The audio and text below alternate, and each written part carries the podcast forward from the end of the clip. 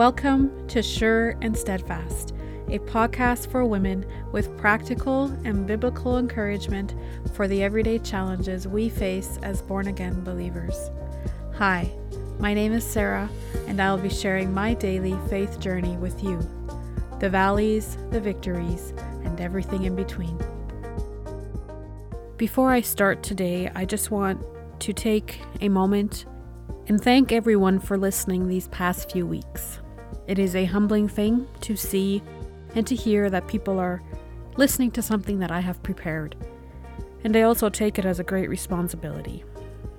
I also want to thank everyone and tell you that I really appreciate those of you that have taken the time to send me messages of feedback, messages of encouragement, and those of you that have offered words of encouragement in person. I Greatly appreciate it. And with that, welcome to episode 5 of Sure and Steadfast.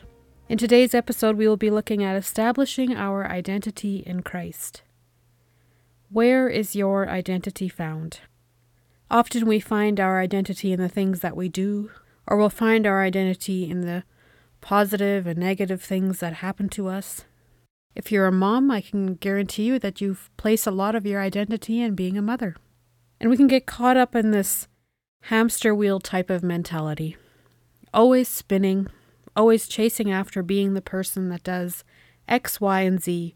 Even in the church, we get locked into this path.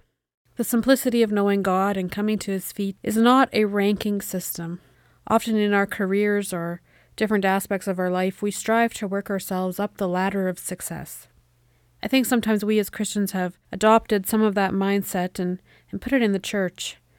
And I think we need to get rid of that. A mindset of ranking up and actually start being a people that finds their contentment and their identity just simply resting on, I know the Lord. Where do our hearts lie? Especially if you name the name of Jesus and you consider yourself a Christian. What are the things you are doing? What are the things you are working towards that are shaping your identity in an unhealthy way? And when I say unhealthy, I mean unhealthy spiritually. What are we doing for the kingdom? And what are we doing that is totally disconnected from the confidence that we have that we know the Lord?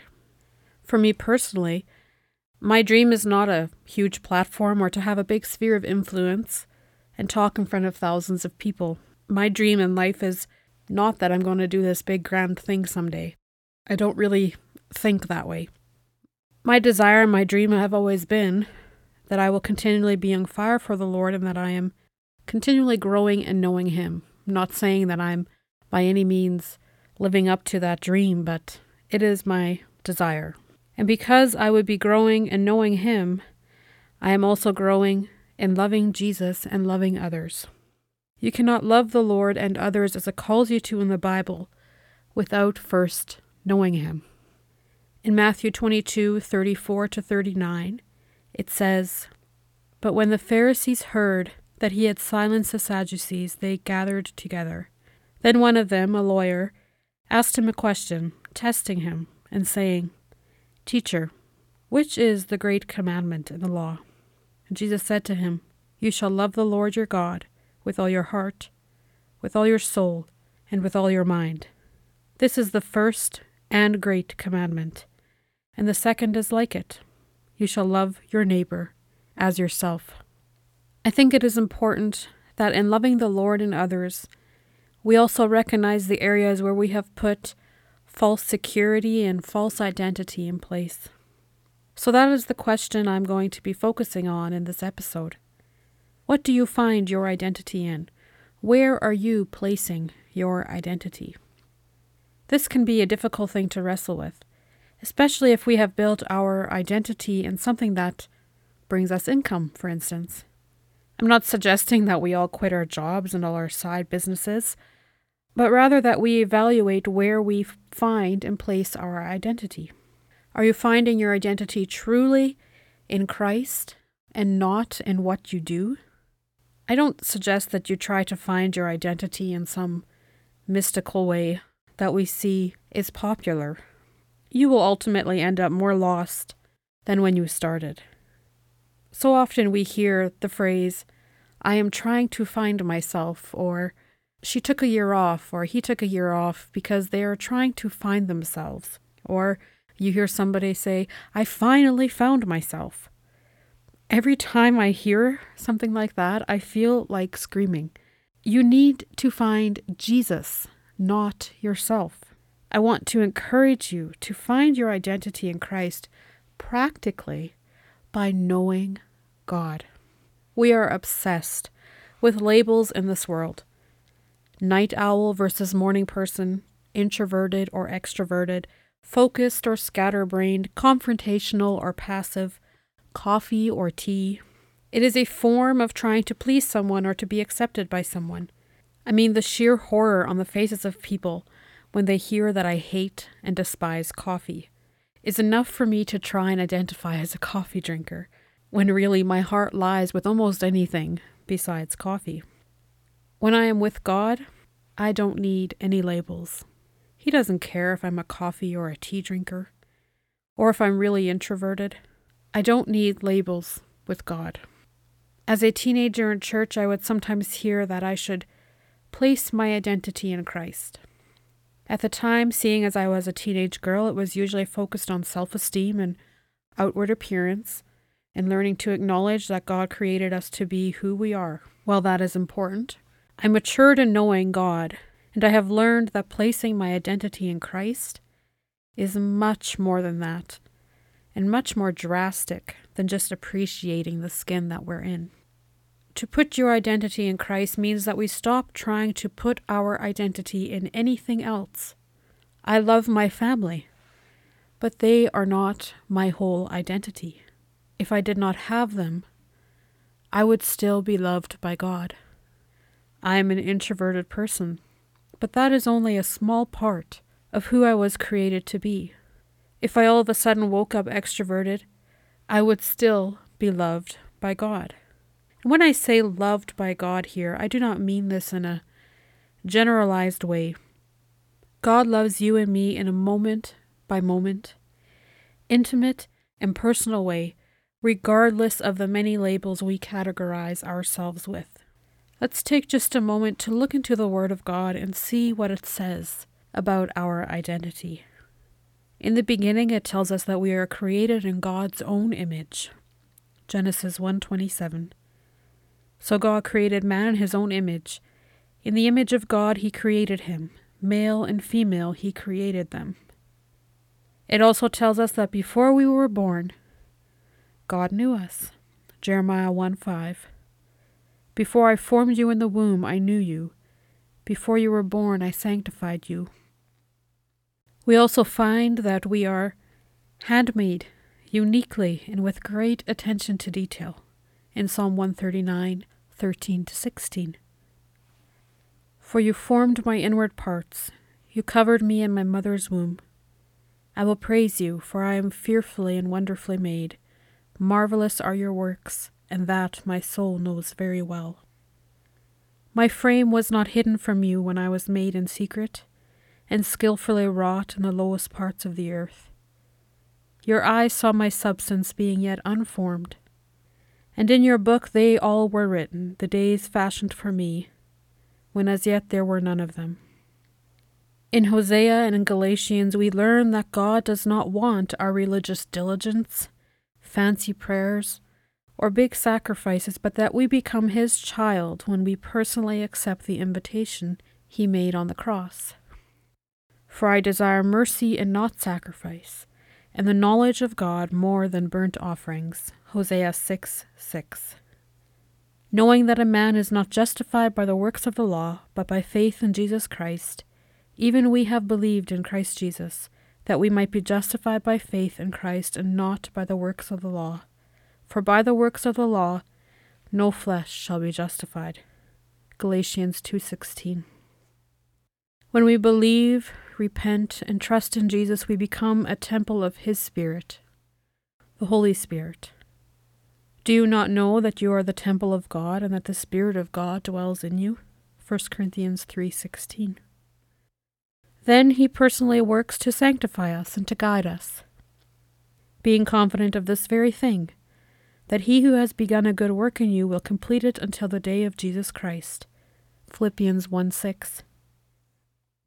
I beseech you, therefore, brethren, by the mercies of God, that you present your bodies a living sacrifice, holy, acceptable to God, which is your reasonable service. And do not be conformed to this world, but be transformed by the renewing of your mind, that you may prove what is that good and acceptable and perfect will of God. Romans 12 1 2. So, what does it mean to put or place your identity in Christ?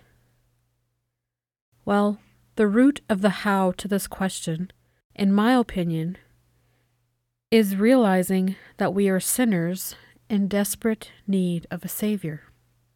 While everyone in the world is His creation, while we are in sin, there is no distinction between who you are and the rest of the world. But when we accept the gift of salvation, we become His children. We become a new creature. This is the root of placing your identity in Christ.